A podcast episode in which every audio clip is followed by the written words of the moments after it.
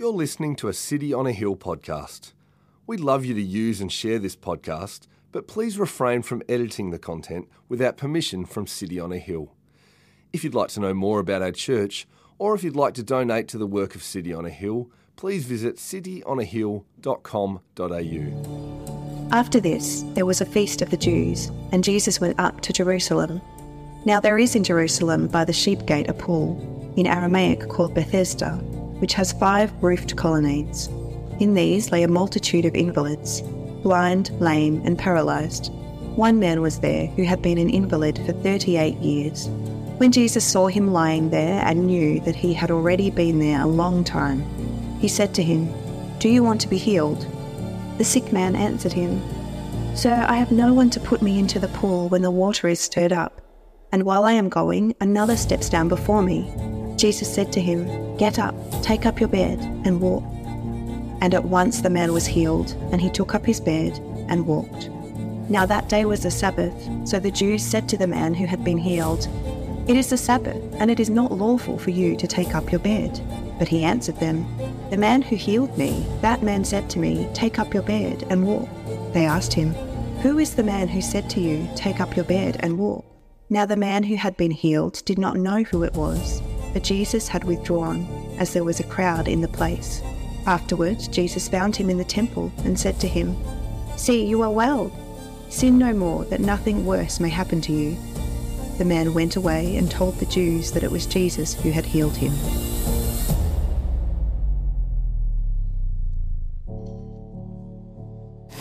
Father, we confess as one body that nothing compares to the glory and majesty of Jesus, our King, our Redeemer, our Savior. And we do ask, Lord, that uh, as you move now by the power of your Spirit and as we open up your word, uh, you would enlarge our hearts, that we would be a people who would shout and worship and glorify you. Lord, we long to live for you. We long to encounter you here and now. Be at work, we pray for our good, the good of this city, and indeed the glory of your wonderful Savior, in whose name that we pray. And all of God's people said with one super loud voice.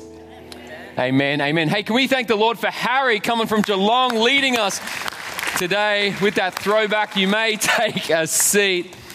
Uh, so good to be with you, City on a Hill.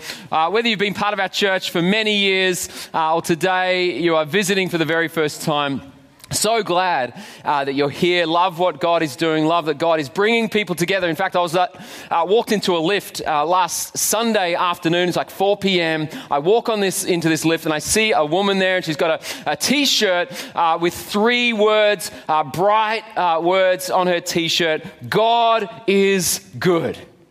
How many of you know that God is good, right? She had this t shirt, God is good. And I'm like, man, I love your t shirt. She says, thanks. I said, have you been to church today? She says, no, not yet. She's from Tassie, she's from out of town. She says, but I'm planning to go to church tonight. I hear that there's a church that meets in a movie theater.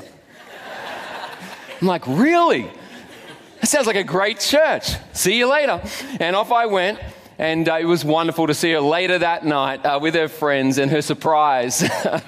she came to this church in a movie theater. I love what God is doing. I love uh, that He's bringing people together around the good news of Jesus. And speaking of that good news, this morning we continue in this seven part series in the lead up to Christmas, looking at the seven signs of Jesus, the seven miracles that are seeking to point us to the uniqueness, the beauty, the power, the glory of Jesus. For those of you who were with us last week, uh, we looked at uh, that stunning miracle in John chapter 4 of, oh, was it 5? 4, 5, somewhere there in the early pa- passages of John, where Jesus heals uh, a royal official's son with a word.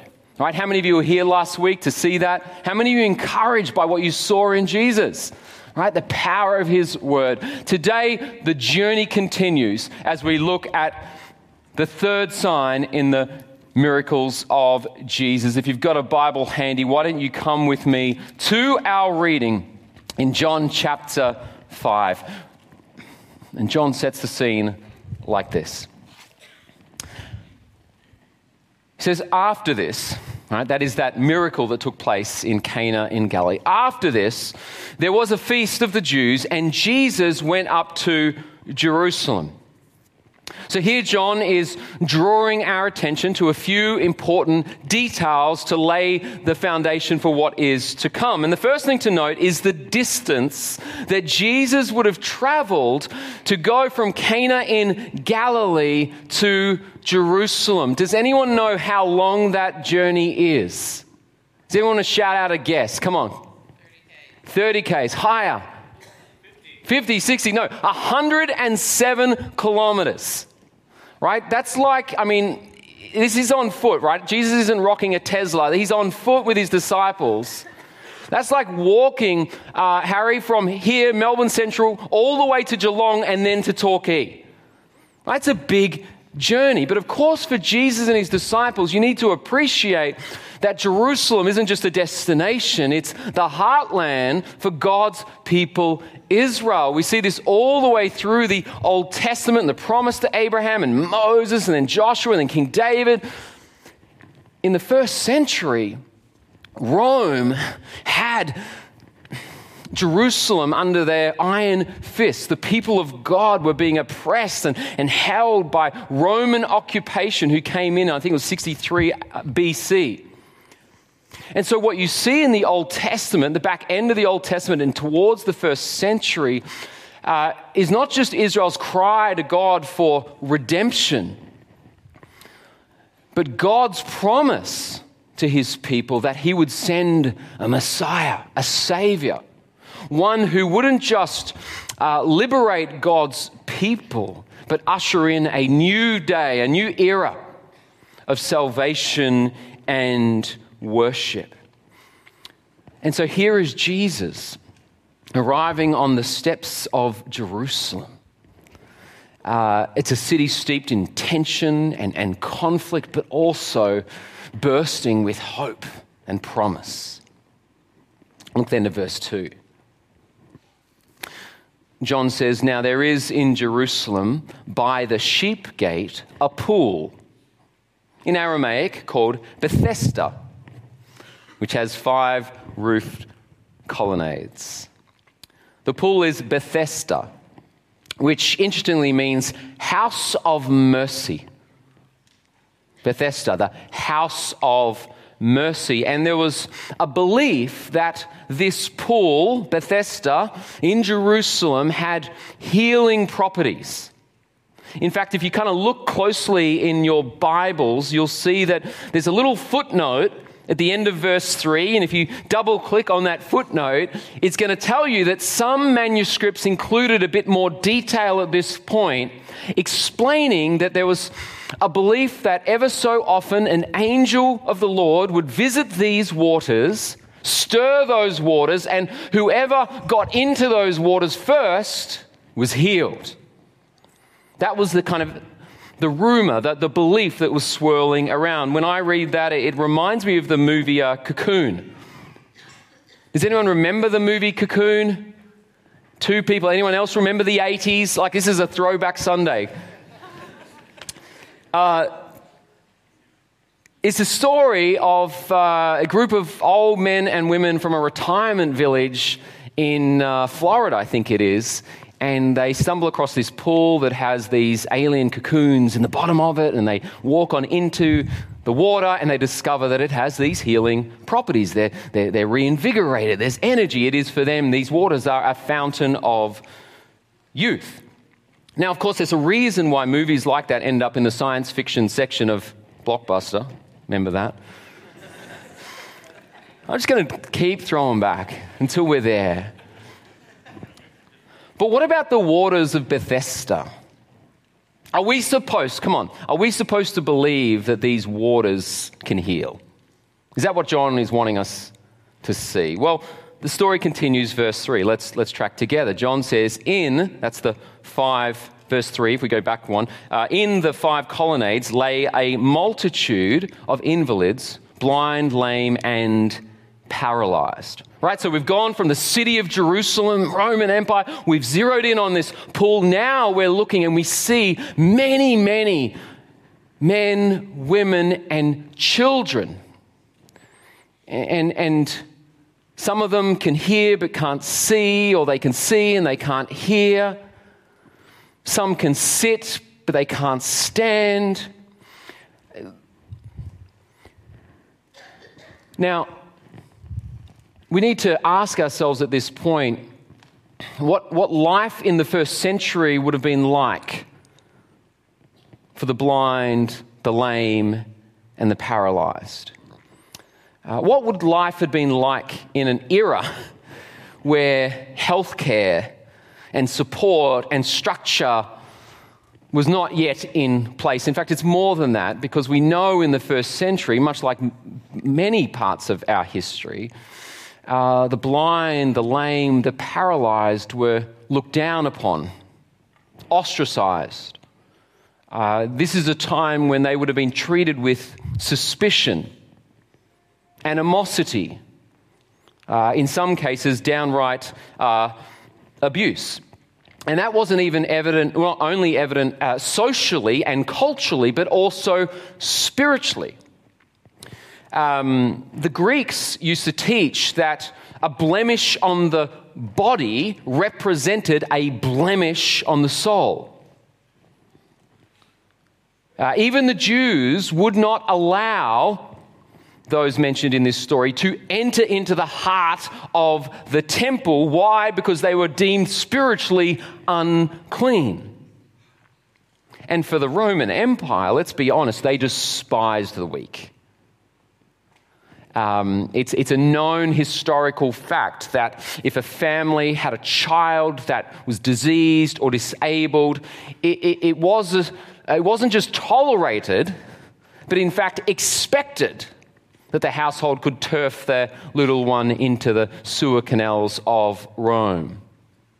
And so when we look at this scene, the multitude that John is helping us see, the multitude of people, blind, lame, paralyzed, sitting by this pool, we are to feel the, the tension of pain in their story. We're to feel the struggle. We're to feel the struggle in their life. We're to see the sense of desperation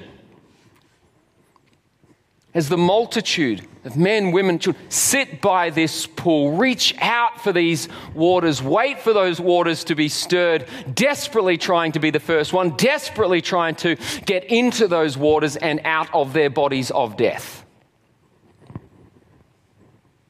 And it's amidst this scene that then John goes even further and takes us to one man. And who is this one man? Verse 5 One man was there who had been an invalid for 38 years. We're not told the name of this man. We're not told of the family he came from. We don't know his religious views. All we know is he's been there, he's been an invalid for 38 years. Uh, does that mean he's been that way all his life? Or is it the case that something happened during his life and he's now been in this way for 38 years? John doesn't specify the details. All we know is that he's unable to get to the pool by himself. Um, this week, I reached out to uh, my friend um, Meredith, and uh, there was a time uh, when she was healthy and mobile, but one day she went into hospital for minor surgery and there was a complication with the anesthetic. And uh, she discovered she was having trouble walking, having trouble moving. She was told it would be okay, but it was not okay. The pain intensified, and Meredith was hospitalized for, eight, uh, for 14 months. And that was in 1991, and in the years and the decades that followed, Meredith was limited to a wheelchair. In a text to me this week, she says, I can understand the emotions of this man in John 5. Not feeling cared for, being in assistance of someone to befriend or walk with him must have been horrible. There were times when my inner self wanted someone human to listen to my pain. After my event in 1991, I found my expectations had to be adjusted. I very quickly found that most did not want to hear. Others had a degree of care but little follow through. I quite frankly decided this was about me and God. Look then to verse 6. When Jesus saw him lying there and knew that he had already been there a long time, he said to him, Do you want to be healed? This is interesting. In the story of the official son, it is the official who seeks out Jesus. It's the official who traveled his way to find Jesus and to get Jesus' help. And yet, in this story, we see Jesus seeking out a man in need. Jesus is the one who travels to Jerusalem. Jesus is the one who saw him by the water. Jesus is the one who says, Do you want to be healed? And I know in, in my own life and as a pastor, I've met people who've sought Jesus out. There's been a crisis, there's been a situation, and they've come looking to Jesus, they've come seeking Jesus. But then there are other times where you're not exactly looking for Jesus, but Jesus comes looking for you. He comes into your world. He comes into your crisis. He turns up on your door. He comes seeking you. Who would, when you think about your own story, who would relate to that? Right? Jesus coming in. The man in this story wasn't seeking Jesus, but Jesus was seeking him. And then what do you make of his question? Jesus says, Do you want to be healed? Now, call me stupid, but isn't this obvious? I mean, the guy has been paralyzed for 38 years and Jesus Do you want to be healed? Of course, he wants to be healed. But maybe this is less a statement of the obvious and more a question to awaken the possibility of redemption. Maybe this is to invite the man to consider what is about to take place. Let's note the man's response. Verse 7 the, man, the sick man answered Jesus, Sir, I have no one to put me into the pool when the water is stirred up, and while I am going, another steps down before me. What is the man saying here? The man is clearly saying, Hey, I want to be healed. I really do. But there is no one in my life who can help me get into the pool in time. There's no one who's going to take me where I need to get to. There's no one who's going to carry me into these waters.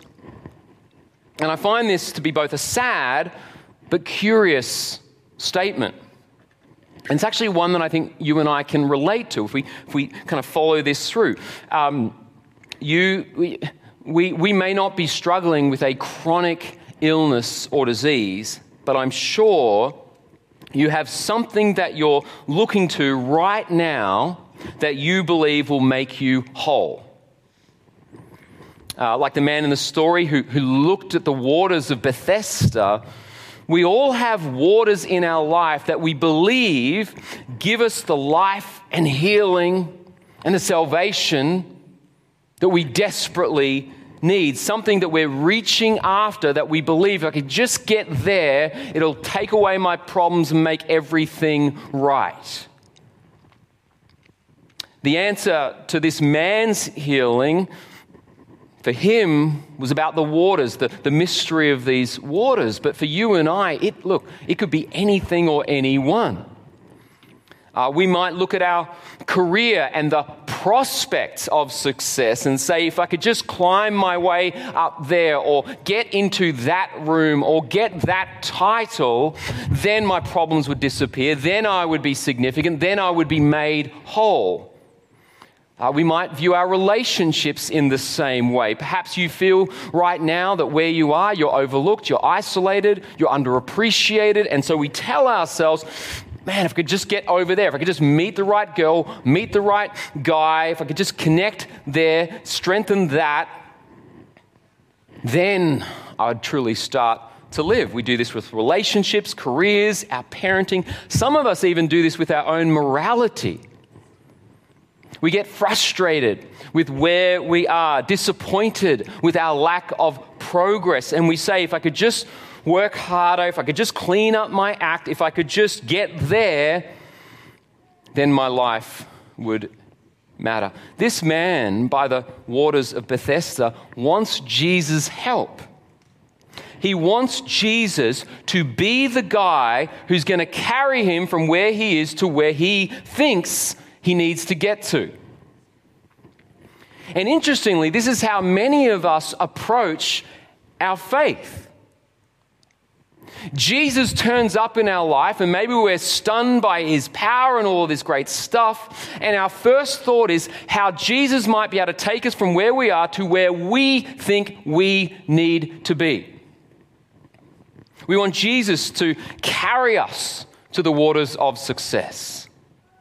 We want Jesus to carry us into that relationship. We want Jesus to carry us into financial freedom or whatever it is that we think is going to make our life matter.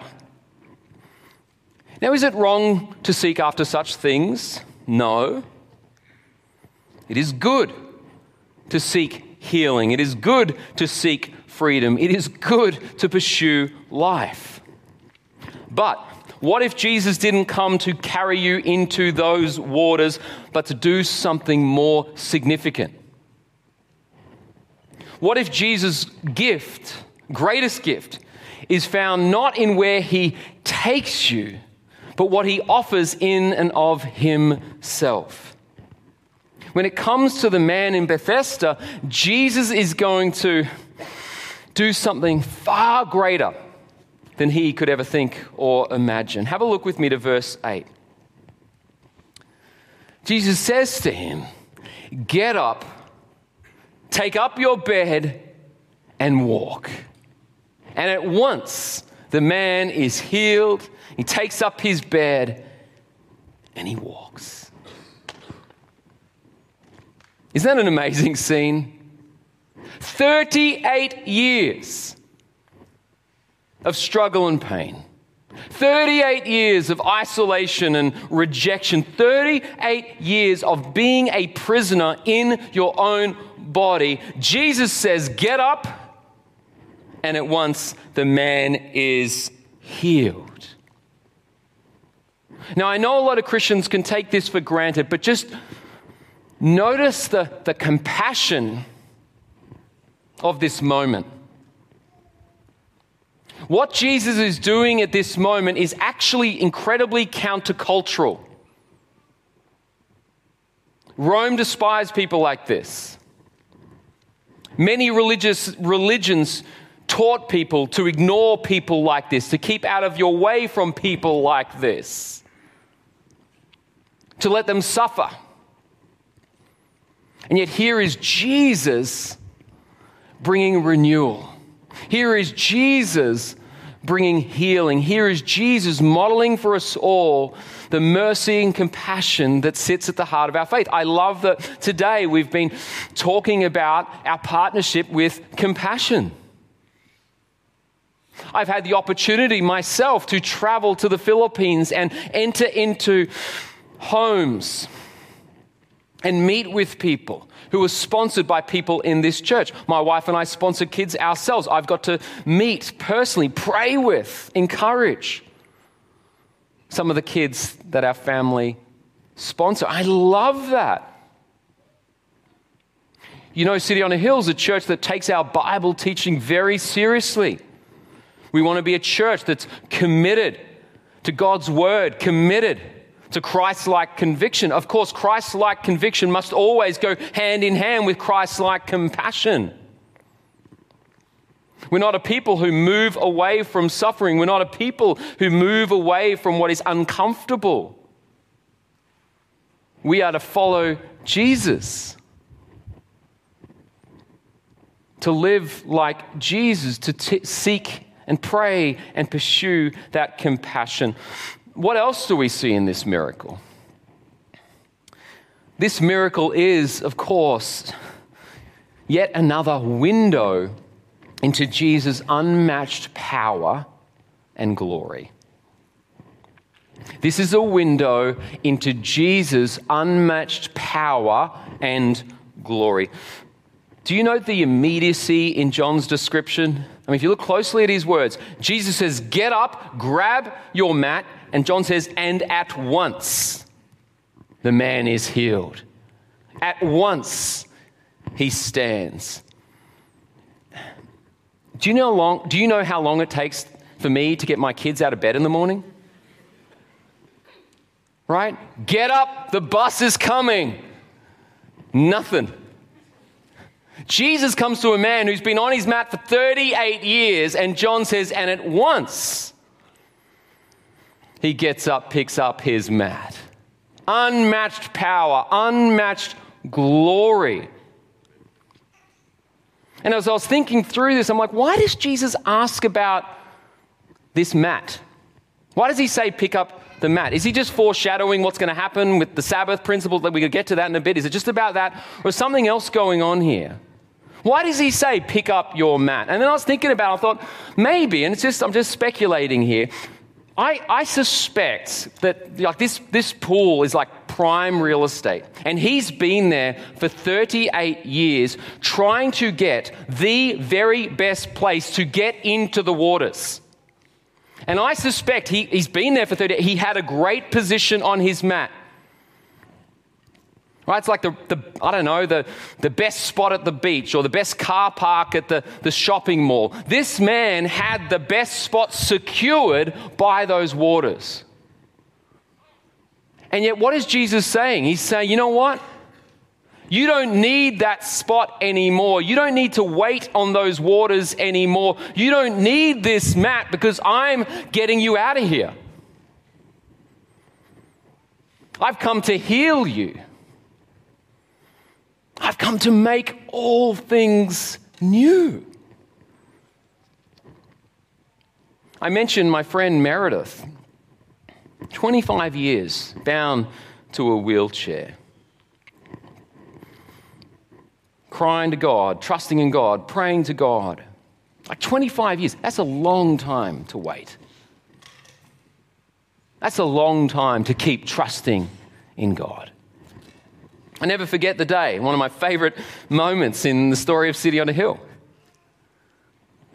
was being at home and getting a text message from Meredith. Pastor Guy, I'm unsure if you're aware, but yesterday I was totally healed.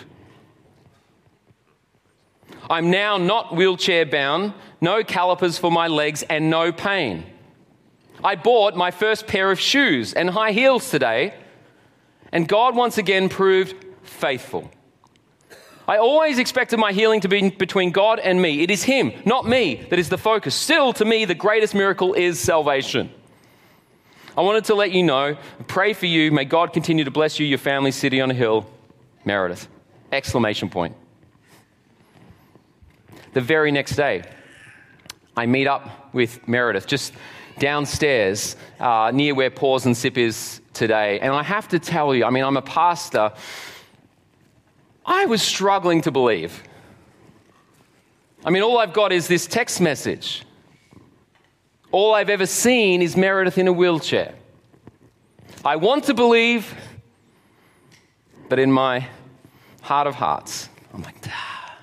And then out of the corner of my eye, who do I see running toward me? Meredith.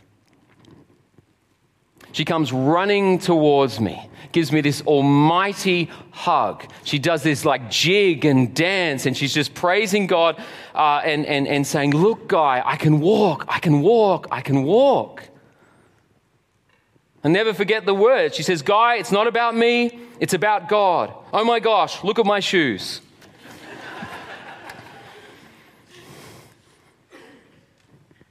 How many of you know Jesus is amazing? How many of you know that we have a reason to shout to the Lord? How many of you know that God is good? Now, does Jesus heal everyone in the way that we want, in the timing that we want? No. But we do know a day is coming. I mean, these are all foreshadowing, these are all windows into, these are all foretastes of what is coming. So I've seen people in my life who haven't been healed, but in Jesus, I'm saying you will be healed. A day is coming. And between now and the not yet, oh, let's be a praying church. Let's not Let's not give up believing in the power and mercy of our God. Let's continue to be a bold church, praying for the sick, praying for the struggles we are in, praying in those moments where uh, things just seem impossible. I it's that quote from Ravenhill that uh, Richard sent me this week, where he talks about praying with boldness and, and laughing in the face of impossibility. That's the Christian's posture. Laughing in the face of impossibility because we worship the God who does immeasurably more than we could ever think or imagine. Amen? Haven't finished yet, but I'll keep going. Verse 9, Jesus says, this is where things take a bit of a turn. Now, that day was the Sabbath. And so the Jews, which is in Greek, he's saying the Jewish authorities, the Jewish leaders, said to the man who had been healed, It is the Sabbath. It is not lawful for you to take up your bed. Um, now, Christians, if you're a Christian, we, we of course believe in the importance of keeping a Sabbath. You know, the Lord created the world in six days, and on the seventh, He rested. And so there's this pattern and principle that believers follow today. That you want to set aside a day to rest and celebrate the Lord. But as Jesus himself said, the Sabbath was made for man, not man for the Sabbath. In other words, the Sabbath was never meant to be a burden, it was meant to be a blessing. And that is what makes this moment in the scene so ridiculous. The guy has been healed. 38 years, and now he's walking. Now he's healed. He's had this once in a lifetime encounter with God, and the religious leaders, they're not like, hey, I'm so excited for you. I'm so thankful for you. I want to celebrate with you. All they can focus in is on their rules and their regulations. They completely miss the point. Verse 11 But he answered them, The man who healed me. That man said to me, Take up your bed and walk. And they asked him, Who is the man who said to you, Take up your bed and walk? Who is the man? Um, he doesn't even know at this point. But one thing I like is the sense in this moment that he's just sharing a bit of his own story. This is what I know. I was by the pool, I was unwell, now I'm healed. Now I'm walking. He doesn't know this man. Do you know this man? Of course you do. This is Jesus. This is the Jesus who turns up into people's lives and brings transformation. You know, and for those of you who are keen to kind of grow in your evangelism, I, my encouragement to you is just start with your own story. This is where I was. This is what I experienced. This, is, this was the difficulty I was in. This is what Jesus brought. This is the sin I was caught in. This is the forgiveness I found. We are people who, who share of what God has done in us. Look then to verse 14. John says, Afterward, Jesus found him in the temple and said to him, See, you are well. Sin no more, that nothing worse may happen to you. Uh, this is a curious interaction, isn't it? Uh, Jesus begins by affirming that the man is well, and it's got a kind of continuous verb sense to it. And so it's like you didn't just get healed for an hour. Uh, actually, this is ongoing. You, you've been healed. And yet, no sooner does he say that, he kind of just backs it up with his word hey, sin no more that nothing worse may happen to you. What are we to make of that? Like, what's the point that Jesus is making here? Now, there's a lot to kind of unpack, but just a few things. Some have interpreted this verse to mean that what Jesus was saying was that this man's sin had led directly to his illness, his disability. Um, I don't buy that reading for a whole host of different reasons. I think it's very dangerous when Christians try to make a direct line from their sin to their suffering. And the reason that's very dangerous to kind of tread that territory is that we know throughout the Bible that there are many faithful, righteous people who suffer. Bad things happen to good people. Good things happen to bad people. So I don't think you should try with this verse and make a direct link between, oh, what did he do in his past that led to this? Having said that, what is clear to me in this verse is that Jesus cares not just for his physical healing, but also and alongside the healing of his soul and his spirit and his life with God.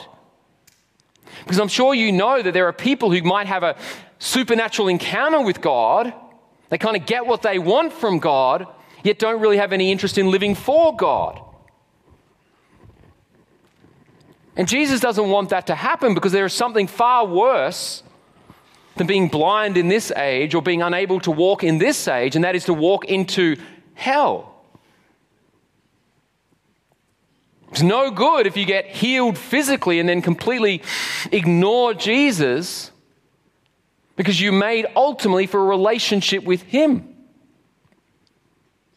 And so I don't know what was going on in this guy's life, but it's clear that Jesus wants him to take seriously his relationship with God.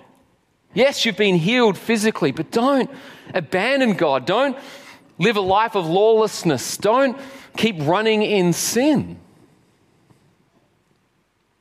I think the same has got to ring true for us today. I think Jesus would say the same thing to you. Hey, don't just seek God for some supernatural healing. Pursue faithfulness. Stop sinning. Stop lying. Stop looking at porn. Stop cheating on that person. Stop harboring that bitterness. Stop Start loving God. Start following God. Start pursuing God.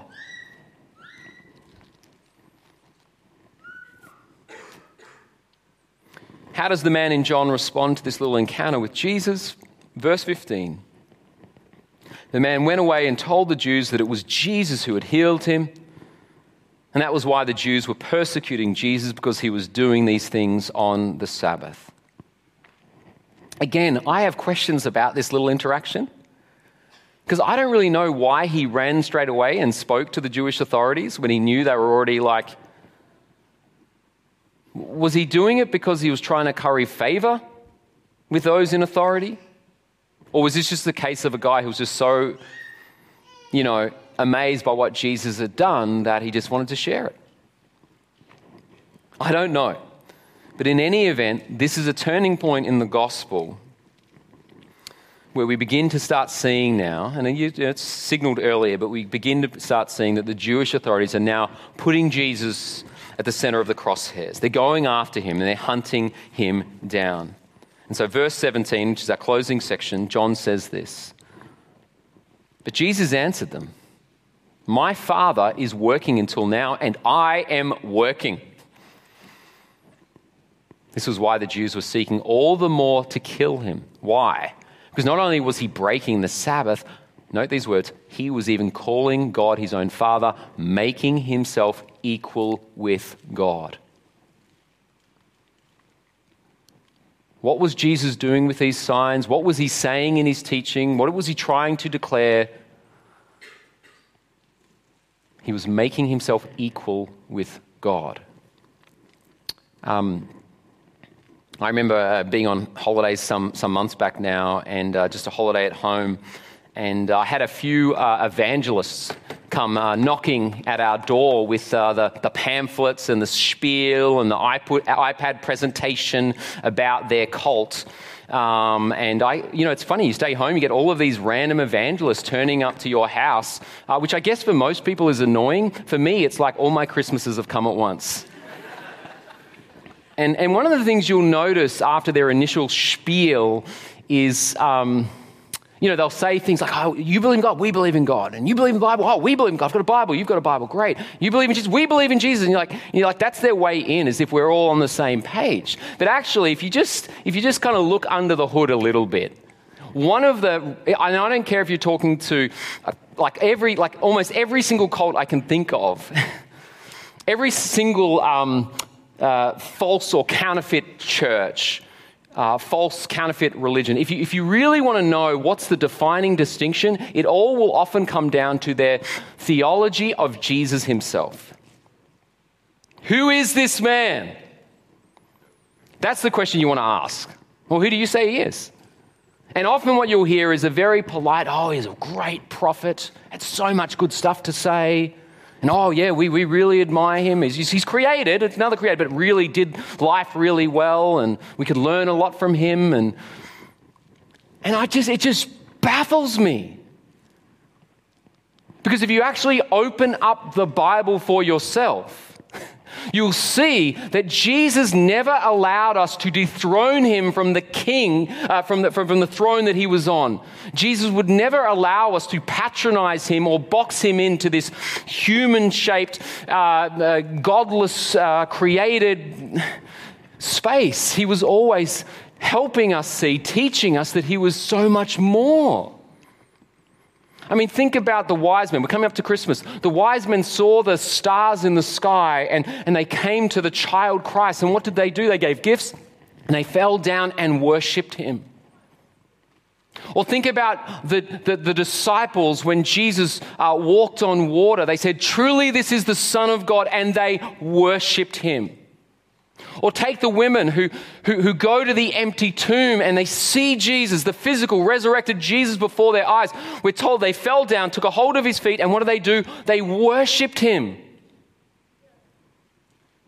You know, in the Old Testament, you should only ever worship God and God alone. First commandment. And yet, does Jesus dismiss these women? Does he dismiss his disciples and say, hey, get up, I'm not, don't, no, he welcomes their worship. Why? And then what about this? Listen, Jesus wasn't killed because he was just a good man. They went after him for his claim that he was God. And so, either, as Lewis, C.S. Lewis so famously said, he's a liar, he's a lunatic, or he's Lord. Remember the top of this message, I, I shared how Israel were longing for a Messiah. The prophets had declared, God had spoken, a Messiah is coming. How do we know when the Messiah truly comes? If you read Isaiah, there's a whole lot of predictions and prophecies to help us recognize God's Messiah. For example, in Isaiah 7, we're told Christ would be born of a virgin and called Emmanuel. Right? This is written 600 years BC. We're told that he'd come from the line of David and walk in righteousness, but there was something else we were to look for. Look to what Isaiah says. How do we know that Christ has come? Isaiah says, The eyes of the blind will be opened, and the ears of the deaf unstopped. Then, will the lame leap like a deer, and the mute tongue shout for joy. Water will gush forth in the wilderness, and streams in the desert. The burning sand will become a pool, the thirsty ground, bubbling springs. The miracles of Jesus are not just a spiritual flex they are a sign for you that you would know that this Jesus truly is the Son of God and that by believing in him, there is life. And so you have a choice today as the band comes up and we prepare to respond. You have a choice today. There's no middle ground. You are either here today as someone who rejects this Jesus, says, I don't believe it, I don't believe him, I stand against him. And a bit like these religious authorities, you want to kind of push him out. Or you are here today and you say, Yes, I believe.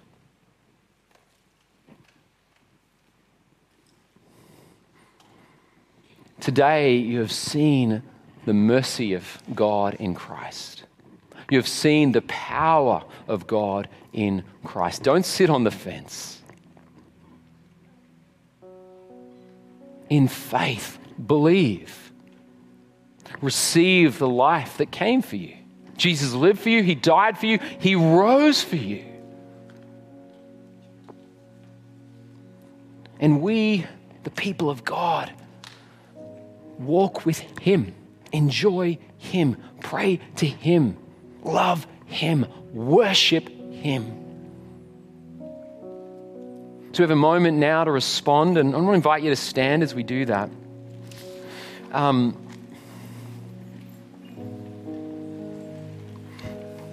You know, I'd, I'd love for this church, love for us to be a worshiping church, and that, that would be true in the songs that we sing and also the prayers that we pray. We're a praying church. Not because we have to, but because we want to. We pray because we believe that God is real and powerful to save. And so we have people available down the front for prayer. And we're going to sing a few songs, and this is a time for us to sing and to pray. We're going to sing and pray. And, and maybe there's some situation in your life right now that feels impossible to you. Maybe you have a family member who's unwell, who's sick. Maybe you are struggling with something in your own life physically. Uh, maybe there is a difficulty in your job that you're trying to wrestle through, or a relationship that, for whatever reason, is just not going the way that you'd hoped. Listen, if you are in Christ today, don't just hold on to that, bring it to Jesus. And so use these next two songs to, to pray and, and to come down forward. Let's lift these things, big or small, to God in prayer. And if you are here and you're not yet a believer, I also invite you to come forward. Don't just watch this story, enter in. Give your life to Jesus today. He promises to forgive you. He promises to, to rescue you. He promises to hold you and keep you in this life and in the next. Our response is belief and worship. So if that's you today, come forward. We'd love to help you, serve you, support you, and pray for you as well. Let's respond. Thank you for listening to our podcast. If you'd like to know more about our church, or if you'd like to donate to the work of City on a Hill, please visit cityonahill.com.au.